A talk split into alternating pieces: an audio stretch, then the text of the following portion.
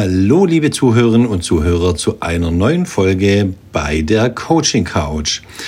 Hallo, liebe Sophia. Hallo, Sven. Liebe Sophia, wir haben ja heute eine Folge mal ohne Gast. Wir sind hier ganz allein. Genau, und müssen uns zu zweit hier durchschlagen. Sophia, über was wollen wir denn heute sprechen und was wollen wir unseren Zuhörerinnen und äh, Zuhörern heute näher bringen? Heute haben wir das interessante Thema Konfrontieren mit Humor. Das klingt spannend. Konfrontieren mit Humor. Da steckt ja auf der einen Seite was eher Negatives drin, das Konfrontieren. Mhm. Aber das wird ja wieder irgendwo ins Positive gezogen durch den Humor. Und wir wollen ja auch immer im Positiven bleiben im Coaching. ja.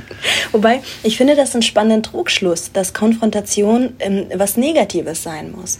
Auf den ersten äh, Moment hört sich halt negativ an. Genau. genau. Ich finde, unser Konfrontationsverhalten ist ja stark aus der Ursprungsfamilie geprägt. Mhm. Das heißt, wie wurde ich konfrontiert? Und für viele war Konfrontation auch einhergehend mit Beschämung. Mhm. Genau. Du bist nicht okay, was hast du schon wieder gemacht? Und irgendwie der Nachbarsjunge, der ist da ja irgendwie, guck mal, wie, wie gut der ist. Und der, der Mitschüler oder die Mitschülerin, die kriegt ja so gute Noten. Und du, du, du, du. Genau, das sind ja so Glaubenssätze, die wir aus der Jugend und Kindheit und Jugend mitgenommen haben. Und wir wollen hier unseren Zuhörern und Zuhörern äh, nahebringen, dass Konfrontieren auch durchaus was Positives und Konstruktives hat, wenn wir das im Coaching vernünftig einsetzen. Absolut richtig. Und dass Konfrontation nicht bedeutet eben, dass der andere gekränkt wird. Und das ist also gut gemachte Konfrontation ja. bedeutet nicht, dass ich in einen Konflikt komme und dass ich den anderen kränke. Genau, ganz wichtig die Unterscheidung von Konfrontation und Konflikt. Wir wollen keinen Konflikt, wir wollen einfach nur unseren Coachee, wollen wir einfach im Endeffekt mit einer Portion Humor den mhm. Spiegel vorhalten. Genau, und da bist du ja eigentlich schon bei dem, wo wir, wo wir eigentlich hinwollen mit dem Thema. Konfrontation bedeutet erstmal, ich halte dem Coachie sein Verhalten, sein Spiegel vor.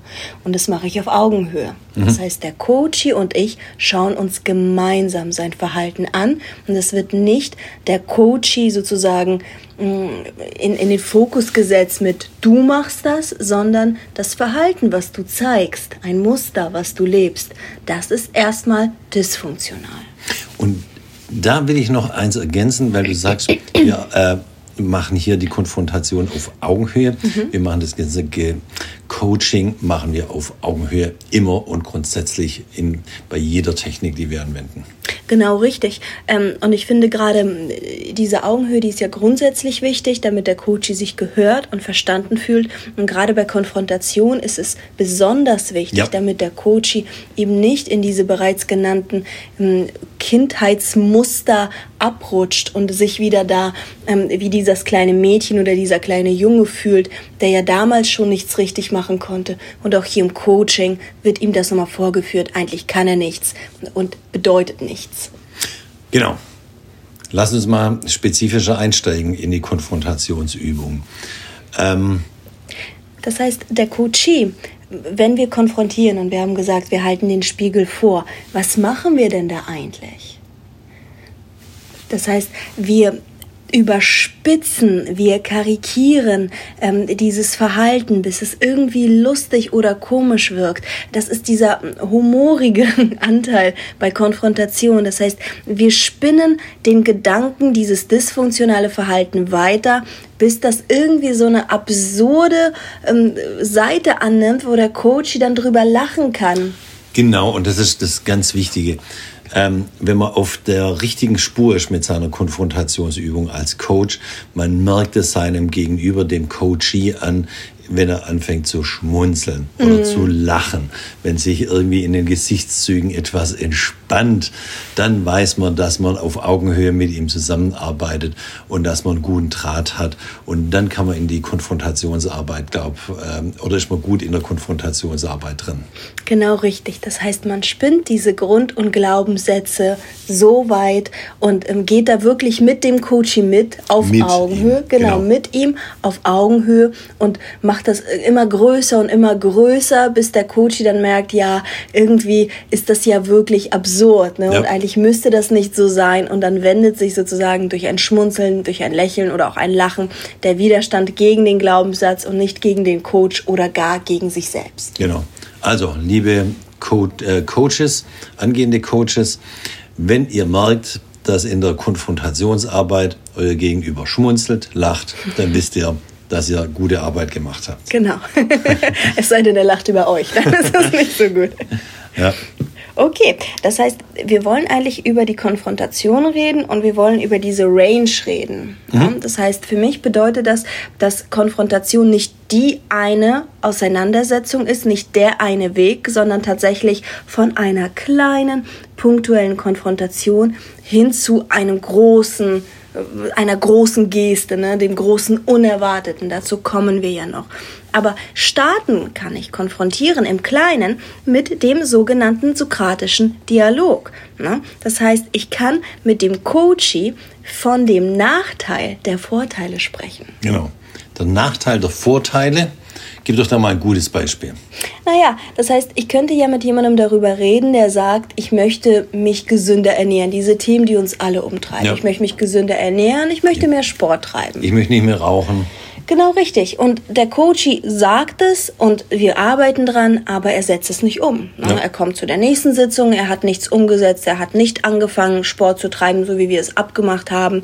Er hat äh, sich nicht im Sportstudio angemeldet, er hat auch nicht angefangen, sich gesünder zu ernähren, sondern alles bleibt, wie es ist. Einmal ist keinmal, zweimal ist verdächtig und dann sehe ich ein Muster. So, und da möchte ich mal rein und ihn konfrontieren. Und so spreche ich vom Nachteil der Vorteile. Das heißt, ich könnte mit einem Lächeln wirklich auf Augenhöhe sagen, naja, aber ganz ehrlich, was ist denn überhaupt der Vorteil von einer gesunden Ernährung oder dieser Sportlichkeit, von der Sie sprechen? Ja gut, dann könnten Sie dann vielleicht die Treppe nehmen und nicht den Fahrstuhl. Aber ob Sie damit wirklich schneller oben wären. Und oben kommen Sie trotzdem an, ist doch egal, genau. Genau, richtig. Und im Fahrstuhl sehen Sie ja bestimmt auch noch Menschen. Na klar kommt man sich da vielleicht auch zu nah. Und gerade nach Corona ist es nicht angenehm. Aber meine Güte, Begegnung ist Begegnung. Und gesunde Ernährung, dann muss man irgendwie teures Biozeug kaufen, frisches Zeug kaufen, mehrmals die Woche einkaufen gehen. Dann muss man noch selber kochen. Das ist doch viel geschickter, wenn man sich einfach wieder die Pizza bestellt, bestellt oder einfach beim Dönerladen vorbeifährt und einen Döner mitnimmt. Dann ist doch das viel einfacher und es ernährt einen doch auch. Ja, und so viel schlechter schmeckt es dann ja auch nicht. Ne? Ja. Das, und, und dann merkt man einfach, wie der Coach dann anfängt, der Advokat für seine eigenen Vorteile zu werden. Und sagt Frau Berger, äh, Herr Perner, so ganz ist es ja auch nicht und fängt ja. dann an, sozusagen auf Augenhöhe dann wieder, ich betone das ja auch, das so ein bisschen äh, zu verargumentieren und da hat man den Coach dann, dass man sagen kann, ja Mensch, aber wenn Sie so von den Vorteilen überzeugt sind, wenn ich Sie meine, ich rede hier jetzt Käse ähm, und das wollen Sie alles nicht, warum klappt es dann nicht? Was ja. bräuchten Sie denn eigentlich noch? Was bräuchten Sie, lieber Coach? Immer schön die Verantwortung bei dem Coachie lassen. Ja. Was bräuchten Sie eigentlich, damit das jetzt klappt? So. Anderes Beispiel, bin ich ja auch Betroffener, ist das Thema des Nichtrauchens. wo man ja mal so einem Raucher, habe ich ja auch schon mal durch, durchlebt, wo man dem Raucher einfach mal aufzeigt, was für Vorteile Rauchen alles mhm. hat. Zum Beispiel, man trifft nette Leute, man macht regelmäßig Pause bei der Arbeit. Ja ähm, man unterhält sich bei der Arbeit mit den Kollegen, mit denen man sich sonst nicht treffen äh, wird, weil, weil man halt sich vereint im Rauchen. Und ähm, man stirbt ja auch nicht gleich dran, sondern ja erst irgendwie in 40, 50 Jahren äh, und sowas. Und das ist doch alles gut beim Rauchen. ja. ja. Und der Coach merkt dann, ja Mensch, darum geht's doch gar nicht. Genau. Ne? Also das ist doch, geht doch um was ganz anderes. Und da hat man ihn auch wieder und sagt, ja, worum geht's denn dann eigentlich? Ne? Wenn sie gar nicht mit diesen ganzen tollen Vorteilen leben können oder wollen, worum geht's ihnen eigentlich? Genau, und das auch wieder so als Hinweis, dann weiß man, dass man gute Arbeit gemacht hat, wenn man die Nachteile der Vorteile aufbringt und der Coachie äh, fängt an, einem zu widersprechen und sozusagen die Gegenposition einzunehmen und eigentlich nimmt er ja dann die Gegenposition von sich selber, von seinem eigenen Verhalten ein. Genau. Dann richtig. weiß man, hat, man hat ihn gepackt, man hat ihn gekriegt in der, äh, in der Kommunikation, dann weiß man wieder, man hat einen guten, guten Job gemacht. Das stimmt. Wie konfrontierst du denn gerne eigentlich? Also, wenn du ja gern äh, die Nachteile der Vorteile suchst, suche ich ja immer das Gute im Schlechten. Gern. Oh, das hört sich gut an. Ähm, da haben wir das, äh, den Begriff des äh, Bedeutungsreframings äh, oder des positiven Umdeutens.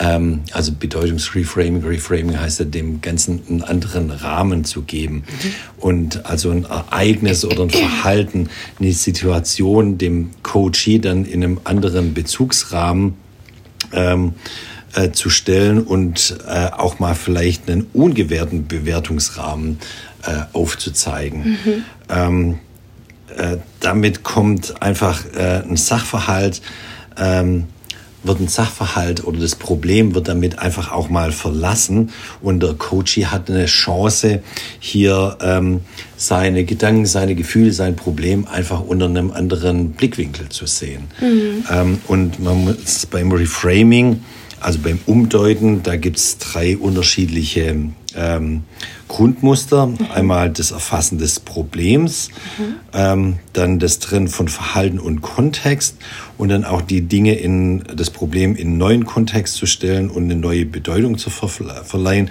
mhm. wo man immer da wieder unterscheiden zwischen Kontext-Reframing und Bedeutungsreframing. Genau, richtig. Und vielleicht sollten wir gerade bei dem letzteren, äh, bei dem Kontextreframing und Bedeutungsreframing noch mal ein bisschen äh, näher eingehen mhm. und ein Beispiel geben. Möchtest du anfangen mit einem Beispiel mal von, von äh, Kontextreframing? Ja, sehr gern. Es gibt ja dieses schöne Beispiel, ähm, ein Mann spricht mit seinem Therapeuten mhm. über seine Tochter und sagt, ach wissen Sie, ich habe es ja so schwer in der Erziehung, die ist so widerspenstig, ähm, die hört nicht auf mich und äh, die hat ihren eigenen Kopf und will den auch durchsetzen und irgendwie so Grenzen wahren. Da habe ich so richtig, richtig schwer mit der. Und dann sagt der Therapeut, na ja, aber überlegen Sie sich doch mal, jetzt haben Sie diese willensstarke Tochter, die sich da nichts aufbinden lässt und ähm, auch immer ihre Grenzen wahrt. Und stellen Sie sich jetzt vor, diese Tochter, die bekommt so einen richtig einen fiesen, narzisstischen Chef. Mhm. Wie wäre das dann? Und dann meint der Mann, ja, Mensch, da hätte ich keine Sorgen um sie, denn ich wüsste, sie würde sich behaupten. Und darum geht's. Mhm. Das heißt, das Verhalten, was ich zeige, ist in dem Kontext vielleicht, ja, nicht einfach für das System. Und in einem anderen Kontext ist es aber richtig mhm. und gut. Ja. Das heißt, ich bin nicht falsch, wie ich bin, ich bin falsch, wo ich bin. Ja. Na? Und das immer wieder in den Kontext zu stellen. Klar, in diesem Freundeskreis ähm, ecke ich an mit meiner Meinung.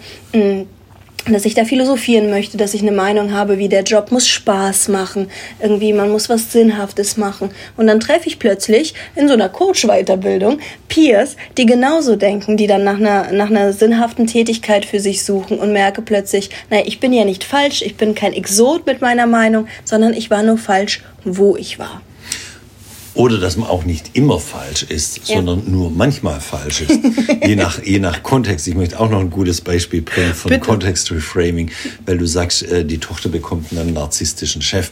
Ist ja selten so, dass Narzissten wirklich zum Coaching gehen, zumindest ja. selbst motiviert. Leider viel zu wenig kommen die Narzissten zum Coaching, weil sie sich ja irgendwie äh, für unübertrefflich und unfehlbar halten. Ja. Aber wenn mal doch mal ein Narzisst zu, äh, zu einem kommt und sagt, das erkennt als äh, als Problem äh, und wirklich so kommt, ja, ich bin so ein narzisstischer, überheblicher Mensch äh, und möchte es gern ändern, ähm, dass man das einfach auch mal in den Kontext stellt und sagt, okay, das ist ja bei Ihnen jetzt mal Verhalten, Ihr überhebliches narzisstisches Verhalten, aber das hat natürlich auch Vorteile und Narzissten finden sich deswegen auch oft, ganz oft in der Spitze von, von Konzernen mhm. in Betrieben, ähm, weil das kommt denen äh, zugute beim Karrieremachen. Mhm. Die fordern den nächsten Karriereschritt ein. Die fordern die nächste Gehaltserhöhung ein. Mhm. Dass man denen einfach sagt, ja, Narzissmus an sich oder Überheblichkeit an sich den Mitarbeitern ist nicht ist grundsätzlich nicht gut, aber mhm. es hat trotzdem auch seinen Vorteil äh, bei der Karrieregestaltung. Mhm. Ich finde das einen ganz wichtigen Punkt, den du ansprichst, dass Verhaltensweisen und Muster in einem Bereich dysfunktional sein können, in dem anderen Bereich aber absolut richtig ja. und gut. Das heißt, eine gewisse Leidensfähigkeit, ne, beispielsweise, ist ähm, wenn es um Beziehungen geht oder Paarbeziehungen, nicht so gut. Das heißt, ich lasse meine Grenzen überschreiten und ich leide länger, als ich müsste. mhm. ja, weil ich schlecht behandelt werde. Auf der anderen Seite können solche Menschen aber auch was Karriere angeht, sehr lange, sehr gut durchhalten mhm. ja, und sagen, okay, es gibt jetzt diese schwierige Phase im Unternehmen, dieses schwierige Projekt muss jetzt auch irgendwie irgendwann mal auf die Straße und die Leute schaffen es durchzuhalten. Das heißt, ja. allein irgendwie der Narzissmus ist nicht immer sozusagen Schlecht, schlecht, genau, schlecht böse, sondern ja, tatsächlich erreichen die Menschen mit ihrem Narzissmus oder diesem Teil der Selbstsicherheit im Narzissmus ja. gute Ergebnisse. Wie es dann aber mit der Außenwelt aussieht, na, das bearbeiten wir vielleicht in einem anderen Kontext. Genau, das muss man natürlich im anderen Kontext dann bearbeiten. Die haben ja entweder wurden sie ja geschickt äh, zum Coaching oder haben sie das Problem, den Narzissmus, die Überheblichkeit auch selber er, erkannt. Ähm, aber da muss man einfach den Leuten glauben, ähm, klar machen, dass ihr Verhalten, ihr authentisches Verhalten ja in mancherlei Hinsicht gut ist, aber in mancherlei Hinsicht auch nicht so gut ist, dass sie dann einfach verschiedene Verhaltensmuster an den Tag legen können. Mhm, ja, genau aber das muss man dann anders behandeln. Genau, ja. richtig. Was haben wir denn eigentlich noch an Reframing? Das Bedeutungsreframing. Mhm. Da würde ich auch noch, am besten kann man das, glaube ich, auch an einem Beispiel erklären, ähm, was mir auch viel aus dem Berufsleben oder auch aus dem Privatleben, Nachbarn und sonstiges kennt, ist zum Beispiel, wenn man sich über jemand ärgert. Wenn jemand mhm. kommt, ich ärgere mich immer über Frau Müller und da rege ich mich so richtig auf, ärgere mich schwarz und komme mit der ähm, mit der Situation nicht zurecht, vor allem wenn sie mich anschreit oder mhm. sowas. Ähm, das Verhalten ist, ich ärgere mich. Mhm. Und das äh, ist ja auch etwas, was einen gerne lähmt, wenn man sich ärgert. Dann, mhm. dann ist man beschäftigt mit dem Thema, kann sich auf die anderen Sachen nicht konzentrieren. Man hat so diese kreisende Gedanken, immer diese Frau Müller, immer mhm. wenn ich die sehe, die schreit mich wieder an, dann, dann bin ich down, dann, dann ba, ba, ba, bibabo. Und ich kann mich auf nichts anderes mehr konzentrieren, einen halben Tag lang. Und das lähmt mich natürlich. Das, was man da beim Bedeutungsreframing aber machen kann, ist, dass man sagt, okay, dieses äh, mich ärgern über Frau Müller erinnert mich daran, dass ich ihr gegenüber mal etwas Wichtiges ansprechen muss, dass mhm. ich das nicht einfach so im Raum stehen lasse, dass ich nicht das Opfer von Frau Müller bin mhm. äh, und dann gelähmt bin, sondern ich muss es ihr gegenüber mal ansprechen. Mhm. Immer zu empfehlen, das erste Mal mit ihnen selber, an, mit den Leuten selber anzusprechen, vielleicht auch noch ein zweites und drittes Mal. Und dann in der Regel gibt es ja Vorgesetzte oder weitere Instanzen, wo man dann auch mal sagt, okay, ich nutze das, ich will jetzt hier eine Verhaltensänderung. Ähm, am einfachsten ist natürlich immer das eigene Verhalten zu ändern, aber manchmal muss man auch das Verhalten bei den anderen einfordern, ähm, dass man hier aktiv wird und darauf hinarbeitet, dass man auch wenn man nicht einer Meinung ist, aber dass man zumindest nicht angeschrien wird mehr von Frau Müller. Mhm. Ja. Und das ist ein schöner Faktor. Das heißt, die Sachen, die wir empfinden, na, diese Emotionen, die wir haben, die Verhaltensweisen, die wir zeigen, die haben eine Bedeutung. Mhm. Na, und während ich mich ärgere über meinen Ärger, kann man sehr schön sagen, es hat die Bedeutung, dass ich etwas Wichtiges tun muss. Mhm. Na, dass genau. da irgendwas dran ist für mich. Und das ist schön, na, da, da die Person damit zu konfrontieren, wofür steht das eigentlich? Genau.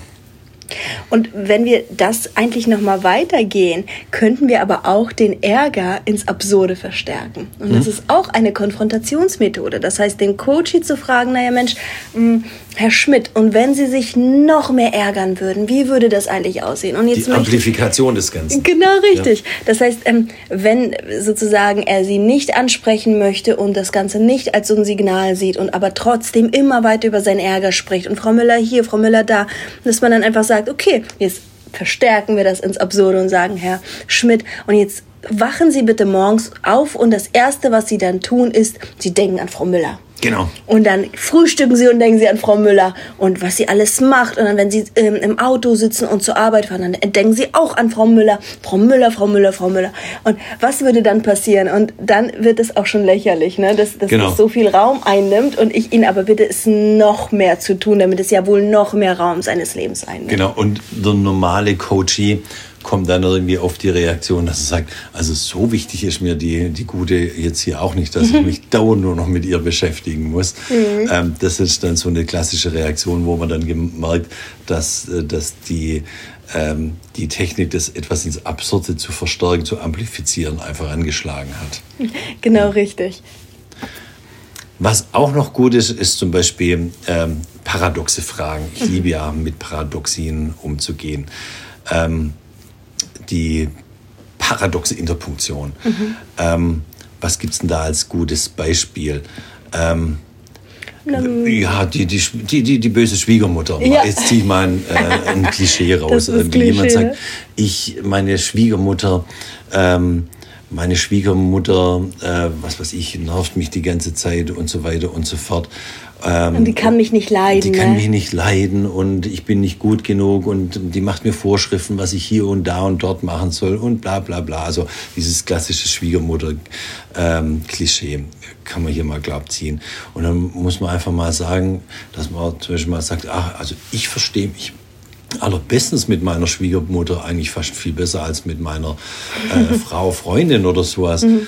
Aber eigentlich habe ich gar keinen Bock, so viel Zeit mit meiner Schwiegermutter zu verbringen, weil ich dann, dann muss man irgendwie alle Nase lang zum Kaffee trinken und zum Mittagessen und zum gemeinsamen Ausflug und letztens sogar irgendwie eigentlich sollten wir noch zusammen äh, in Urlaub fahren, dass man dann dem Coach hier einfach mal sagt, sagen Sie mal, wie kriegt man das eigentlich hin, dass die Schwiegermutter einen nicht mag?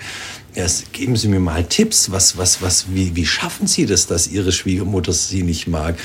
Ähm, das ist ja richtig gut, wenn Ihre Schwiegermutter Sie nicht mag, dann müssen Sie ja nicht dauernd mit der Zeit verbringen. Ja, ja. ja.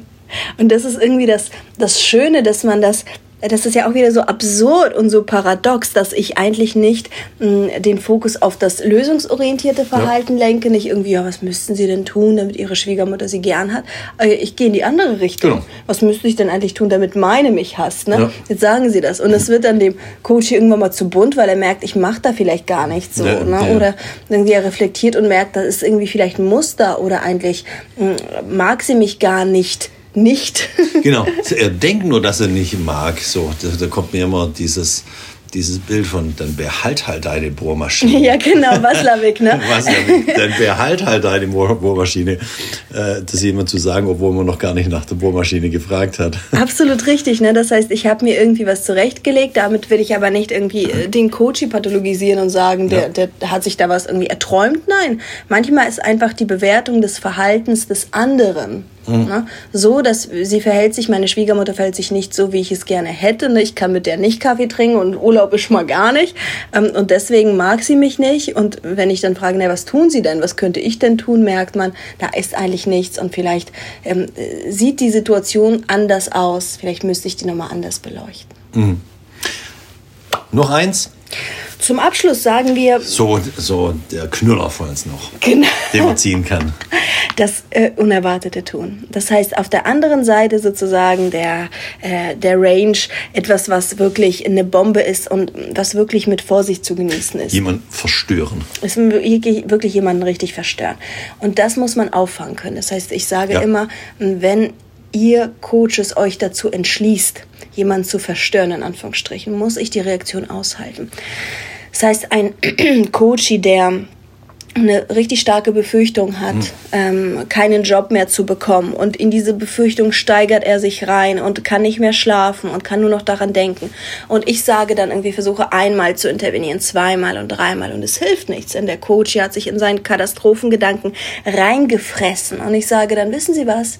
Sie haben recht. Sie werden nie einen Job bekommen. Sie werden nie einen Job bekommen. Sie werden ähm, sozusagen äh, irgendwann mal dann unter der Brücke landen. Ja. Ne? Und äh, ich glaube, sie werden nie wieder einen Fuß äh, irgendwie auf dem Arbeitsmarkt bekommen und äh, da wird nichts mehr passieren und sie werden dann irgendwie ähm, ihren Lebensunterhalt als Straßenmusiker sich verdienen müssen und so weiter. Ne? Also, du siehst furchtbar aus, du kannst nicht singen, was willst du hier?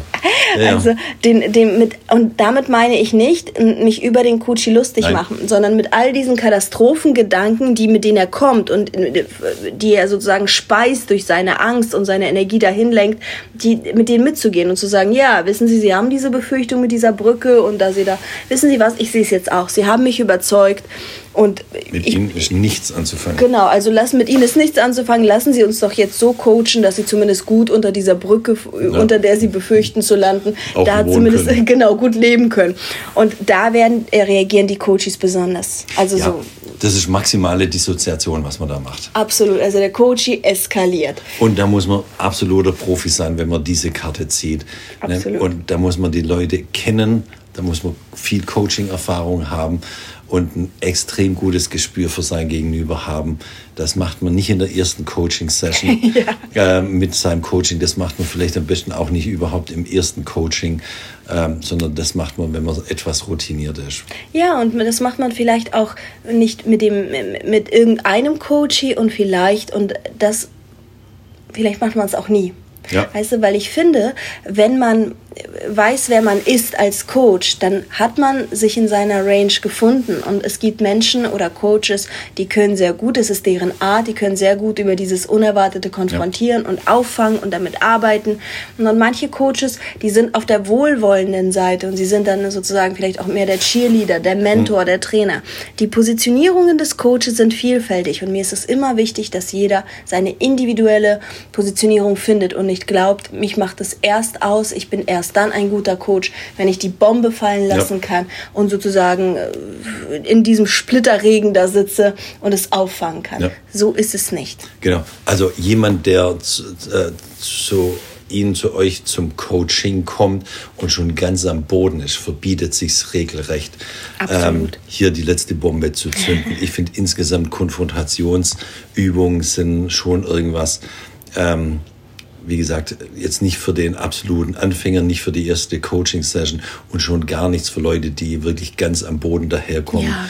Das kann man mal gut bei einem Narzissten irgendwie ausprobieren. Die hatten, die haben da, die gehen da nicht zugrunde so schnell. Da kann man sowas gerne mal probieren. Aber die können natürlich auch heftig reagieren. Das stimmt. Ja. Also wie gesagt, da muss man schon das, wie du das sagst, das Auffangen schon auch beherrschen dann. Ja. ja, das heißt, das ist einmal unsere, unsere Haltung oder unser Input zum Thema Konfrontieren und Humorieren. Und Sven, was nimmst du heute eigentlich mit? Was ich mitnehme, ist Nummer eins Konfrontationsübungen, mhm. die müssen auf Augenhöhe, wie jedes Coaching stattfinden. Genau. Konfrontationsübungen sind nichts für die erste Coaching-Session. Konfrontationsübungen ja. sind nichts für denjenigen, der ganz frisch im Coaching ist. Mhm. Ähm, und Konfrontationsübungen und schon gar nicht die, die letzte Übung, die wir vorgestellt haben, das Bombe äh, platzen lassen, mhm. für jemanden, der wirklich komplett schon am mhm. Boden daherkommt, den man erstmal aufbauen muss. Genau. Das ist das, was ich mitnehme. Was ich noch mitnehme, ich freue mich, dass wir mal wieder äh, einen äh, Podcast zu zweit gemacht haben, ohne Gast. Ja. Jetzt frage ich dich noch, was, was nimmst du mit? Oder also, was möchtest du noch mitgeben?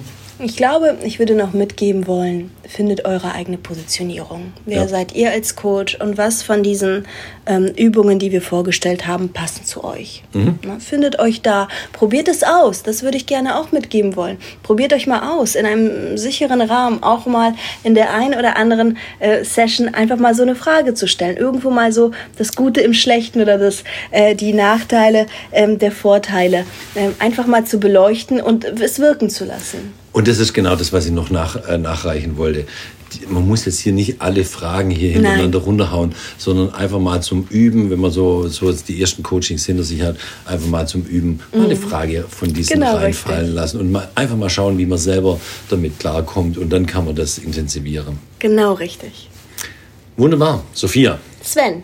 Es war mir eine Riesenfreude, mit ja. dir den Podcast hier ausgestrahlt zu haben. Ähm, Sophia, bevor wir angefangen haben zu reden, hast du noch gesagt, wir haben bald wieder zwei Gäste da. Ja. Einmal einen Pfarrer, den du kennst. Ja. Der auch nebenher Coach ist. Genau, richtig. Und eine Profiboxerin. Genau, beziehungsweise eine Ex-Profiboxerin. Ne? Ähm, ja, da freue ich mich auch drauf. Da bin ich echt mal gespannt. Du kennst sie ja, ich kenne sie nicht. Und ihr werdet sie auch bald kennenlernen. Genau. In diesem Sinne verabschieden wir uns, liebe Zuhörerinnen und Zuhörer. Bis zum nächsten Mal. Bis zum nächsten Mal und tschüss, Sophia. Und tschüss, Sven.